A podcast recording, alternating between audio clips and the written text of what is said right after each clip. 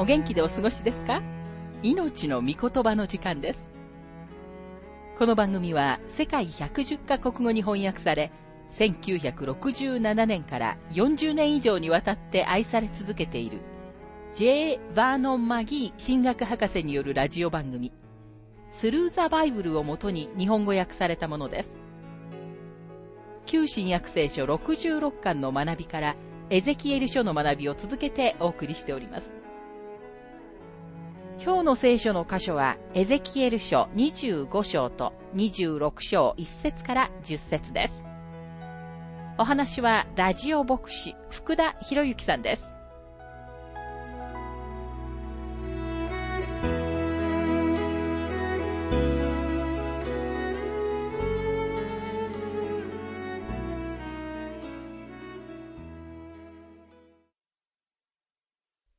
さて、エゼキエル書25章の学びに入りますが、25章から32章にかけての新しい区分に入ります。ここからは、イスラエルを取り囲んでいる国々に対する予言が取り扱われています。今日私たちが見る限り、このすべての国々は地上から消え去って長いこと経っています。そしてこの国々に対する予言は文字通りに成就しました。この前の章までは、エゼキエルはエルサレムとイスラエルの地に関する予言をしてきました。なぜならイスラエルの子らの最終的な追放はまだ起こってはいなかったからです。最後の最後まで神様はエルサレムを滅ぼされることはない。イスラエルの地は存続するという偽預言者たちの促しと励ましによって人々はかすかな希望にしがみついていました。結局のところエルサレムとイスラエルの地が神様が世界とコミュニケーションをする手立てなのだから神様はエルサレムとイスラエルを滅ぼされることはないのだと彼らは考えていたのです。しかしエルサレムの崩壊が起こった時、人々はびっくりしました。彼らはあっけに取られてしまいました。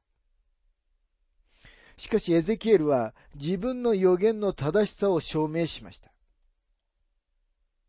そしてここからは彼はエルサレムの崩壊についての予言は一切しなくなります。なぜなら彼は歴史を書いているのではないからです。彼は予言を書いているのです。そこで今、彼は周囲の国々の方を向きます。周囲の国々の運命はどうなっているのでしょうか？この章には私たちのための大切なメッセージがあります。そこには神様の町が廃墟となって横たわっています。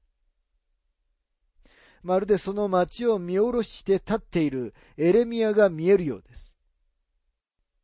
そして涙が彼の方を伝わっています。彼はエルサレムのために心を痛めた人物です。彼は500年後に地上に来られるお方を反映する人なのです。このお方は破壊がもう一度来ようとしていることを知っておられ、エルサレムを見下ろすオリーブ山に座って町のために泣かれます。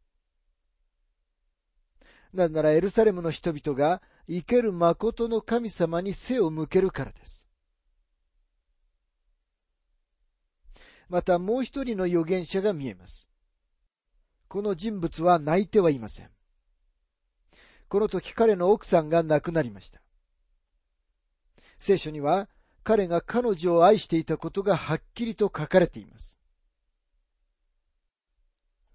この預言者はエゼキエルで彼は泣いてはいけないと命じられていました。神様はご自分はそのようにされると言われます。このことに関して、エレミアとエゼキエルは神様の二つの面を明らかにしていると思います。今日私たちもこれを見る必要があります。神様は心優しいお方です。エレミアのように、主イエス・キリストは憐れみ深く親切なお方です。主は誰一人滅びることを望まれなかったので、私たちのために十字架で死んでくださったのです。でも主がご自分を拒否した町々に語りかけておられるのを聞いてください。ルカ10章の13節から15節ああ、コラジン。ああ、別祭だ。お前たちの間に起こった力ある技が、もしもツロとシドンでなされたのだったら、彼らは唐の昔に荒布をまとい、灰の中に座って悔い改めていただろう。しかし裁きの日には、そのツロとシドンの方が、まだお前たちより罰が軽いのだ。カペナウム、どうしてお前が天に上げられることがありえよう？ハデスにまで落とされるのだ。優しいイエス様の口からなんと厳しい言葉が出てきたのでしょうか。主はまた、ルカ11章の44節で次のようにも言われています。災いだ。お前たちは人目につかぬ墓のようで、その上を歩く人々も気がつかない。英語訳には、災いだという言葉の後に、偽善者の立法学者、パリサイ人と書かれています。主はこのように公然と彼らを非難されました。このように神様には二つの面があります。そして今日も神様は同じです。神様は愛だとばかり聞いていると、私たちは神様に関してねじ曲がった見解を持ってしまいます。確かに神様が愛であられるのは真実ですが、同時に神様は聖なるお方であられることを見失わないようにしてください。神様は正しいお方であり、正義の裁きを行われるお方でもあるのです。あなたは小さな愛の船で天国に急いでいるのではありません。あなたは血を流され、十字架の上で命をお与えになったイエス・キリストを信じ、信頼しなければ天国に行くことはできないのです。もしあなたが主の救いを拒否するなら、裁き以外の何者も残されてはいないのです。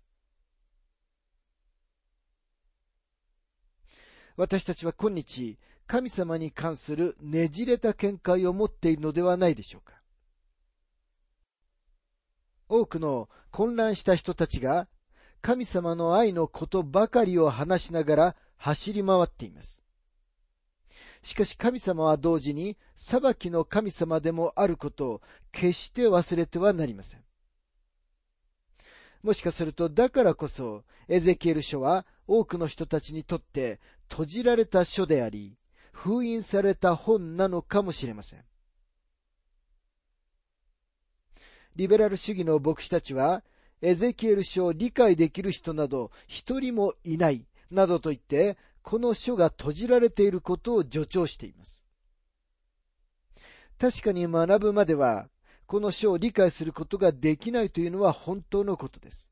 しかし、エゼキエル書の学びの中で、私たちはこれまで私たちのための素晴らしい原則を学んできました。さて、イスラエルの周囲の国々に対する裁きのところにやってきました。彼らはもうずっと前に舞台から去ってしまっていますから、あまり長い時間をかけるつもりはありませんが、この国々は重要です。なぜなら、彼らはまた戻ってくるからです。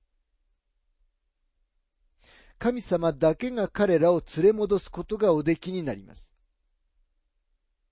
そして神様はそうされると言っておられるのです。アモン人たちの始まりはとても悪いものでした。彼らはロトと彼の下の娘の近親相関の関係から出てきた遊牧民族でした。創世記19章の33節から38節にはこのように書かれています。その夜彼女たちは父親に酒を飲ませ、姉が入って行き、父と寝た。ロトは彼女が寝たのも起きたのも知らなかった。その翌日、姉は妹に言った。ご覧、私は昨夜お父さんと寝ました。今夜もまたお父さんに酒を飲ませましょう。そしてあなたが行って一緒に寝なさい。そうして私たちはお父さんによって子孫を残しましょう。その夜もまた彼女たちは父に酒を飲ませ、妹が行って一緒に寝た。ロトは彼女が寝たのも起きたのも知らなかった。こうしてロトの二人の娘は父によって身ごもった。姉は男の子を産んで、その子をモアブと名付けた。彼は今日のモアブ人の先祖である。妹もまた男の子を産んで、その子をベン・アミと名付けた。彼は今日のアモン人の先祖である。彼らの国は視界沿いにありました。神様は彼らがネブカデネザルに従わせられると言われ、その通りになりました。さて今神様は彼らに対するご自分の裁きの理由を挙げられます。エゼキエル書25章の3節あなたはアモン人に言え、神である主の言葉を聞け、神である主はこうおせられる。私の聖女が汚されたとき、イスラエルの地が荒れ果てたとき、ユダの家が補修となっていったとき、あなたは、アハハと言ってあざけった。アモン人たちは、イスラエルを滅ぼした敵に拍手喝采しました。彼らは同盟国でしたが、この同じ敵がアモンの国も滅ぼしたのです。ところがエレミア書49章6節には彼らに関して次のようにも書かれています。エレミア書49章の6節そうして後、私はアモン人の繁栄を元通りにする。主の見つけ。神様はアモン人たちが神様が主であることを知るために彼らを裁かれました。エゼキエル書25章の7節それゆえ私はあなたに手を伸ばし、違法のためにあなたを餌食として与え、あなたを国々の民の中から立ち滅ぼし、国々の間から消え失せさせる。この時あなたは私が主であることを知ろう。さて、モアブ人たちは、アモン人たちよりももっと文明が進んではいましたが、彼らもロトと彼の上の娘の間の近親相関から出た者たちでした。そのことが創世記19章の33節から38節に書かれています。モアブはイスラエルの東側、視界の北の部分に位置を占めていました。この地はモアブ人ルツの出身地です。彼女はダビデ王の祖先の一人であり、同時に主イエス・キリストの祖先でもあります。ですから彼女の名前は主の系図に出てきています。また一章の五節にはこのように書かれています。サルモンにラハブによってボアズが生まれ、ボアズにルツによってオベデが生まれ、オベデにエッサイが生まれ、さて、次の箇所には神様がモアブを裁かれる理由が書かれています。エゼキエル書25章の8節から9節神である死はこうおせられる。モアブとセイルは、見よ、ユダの家は違法の民と変わらない、と言った。それゆえ私は、モアブの産地の山々、その国の誉れである、ベテハエシモテ、バールメオン、キルヤタイムの町々をことごとく開け放ち、エドムは創世記25章にその発端が書かれているエサウから出てきた国です。短いオバデヤ書の中に、エドムと岩から切り出された町、ペトラに対する裁きが詳しく書かれています。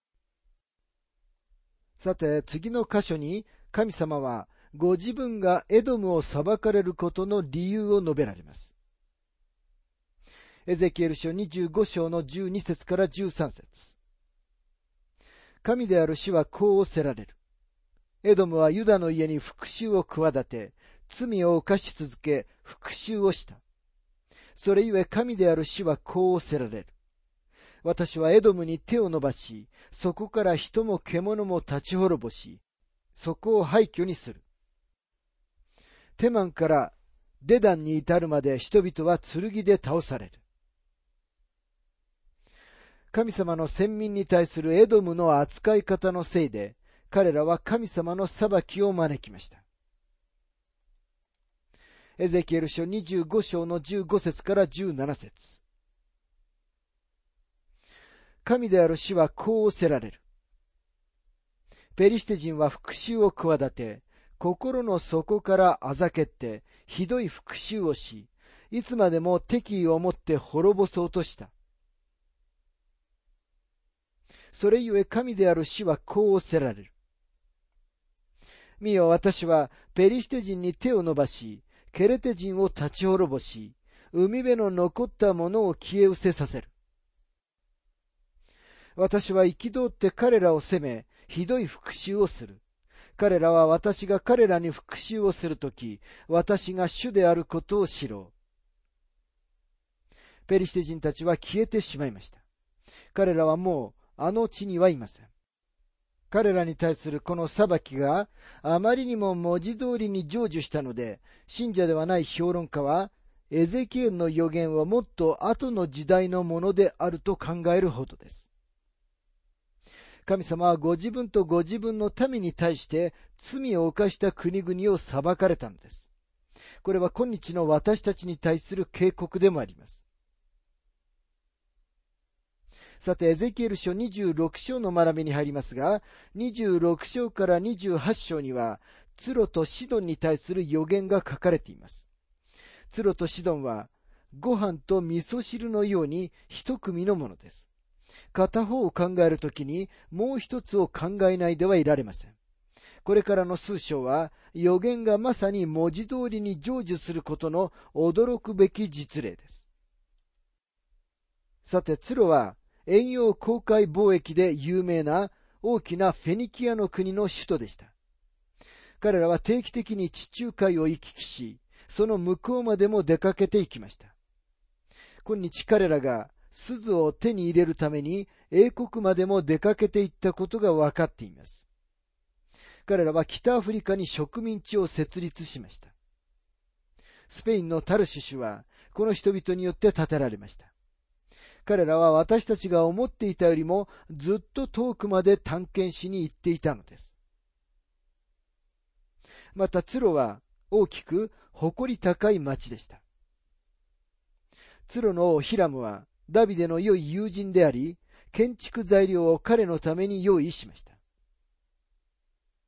しかしその子ソロモンとヒラムは、ダビデとヒラムほどにはうまくいきませんでした。明らかにヒラムは偉大な王でした。でも同時に、バール礼拝の中心がツロとシドンにあったのです。以前は祭司であったそこの王の娘、イゼベルは、イスラエルの王、アハブと結婚し、北王国にバール礼拝を持ち込みました。さて、ツロとシドンに関する神様の予言を見てみたいと思います。エゼキエル書26章の1節から2節第11年のその月の1日、私に次のような主の言葉があった。人の子よ、ツロはエルサレムについて、あはは、国々の民の門は壊され、私に明け渡された。私は豊かになり、エルサレムは廃墟となった、と言ってあざけった。ツロはエルサレムが破壊されたのと同じ時に破壊されました。ネブカデネザルがツロを占領したのです。エゼキエル書26章の3節それゆえ神である主はこうおせられる。ツロよ、私はお前に立ち向かう。海の波が打ち寄せるように、多くの国々をお前に向けて攻め上らせる。神様が、見よ、私はお前に立ち向かうと言われるときには、神様がその場所に立ち向かっておられるのは確かです。波が岸に打ちつけるように、他の国々があの偉大な商業の中心であり、無敵であったツロに対抗して攻めてくると神様は言われます。エゼキエル書26章の4節彼らはツロの城壁を破壊し、その櫓を覆す。私はその塵を払い去って、そこを裸岩にする。ネブカデネザルがこの町を破壊しました。五節。ツロは海の中の網を引く場所となる。私が語ったからだ。神である主の蜜げ。ツロは諸国の餌食となり。神様はこの場所が誇り高い商業の中心地ではなく、漁村になると言われました。そして今日この場所は確かに漁村になっています。六節畑にいる娘たちも剣で殺される。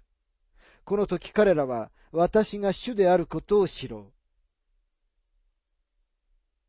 う。娘たちとは、ツロが作り上げた植民地のことを言っているのだと思います。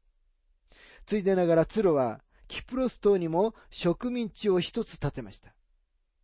キプロスとは銅を意味し、ツロはそこから銅を手に入れました。フェニキア人たちはこのような金属を古代の文明世界にもたらした貿易商たちでした。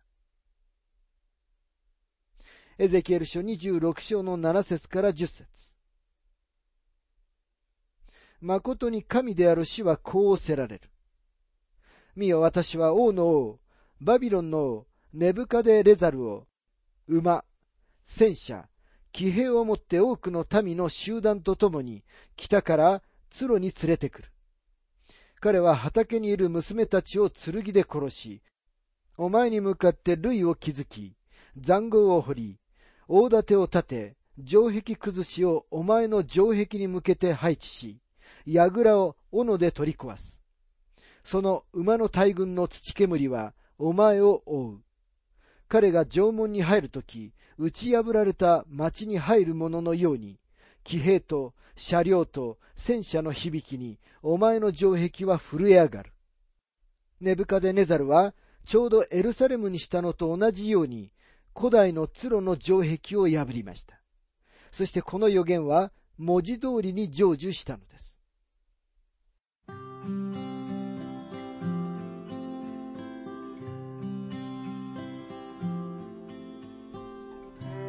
命の御言葉お楽しみいただけましたでしょうか？今回は国々に対する予言というテーマでエゼキエル書25章そして26章1節から10節をお届けしました。お話はラジオ牧師福田博之さんでした。なお番組ではあなたからのご意見ご感想また聖書に関するご質問をお待ちしております。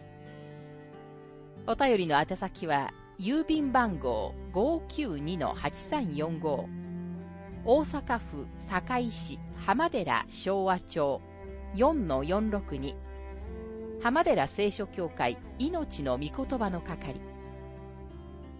メールアドレスは全部小文字で ttb.hbc.gmail.com です。どうぞお気軽にお便りをお寄せください。それでは次回までごきげんよう。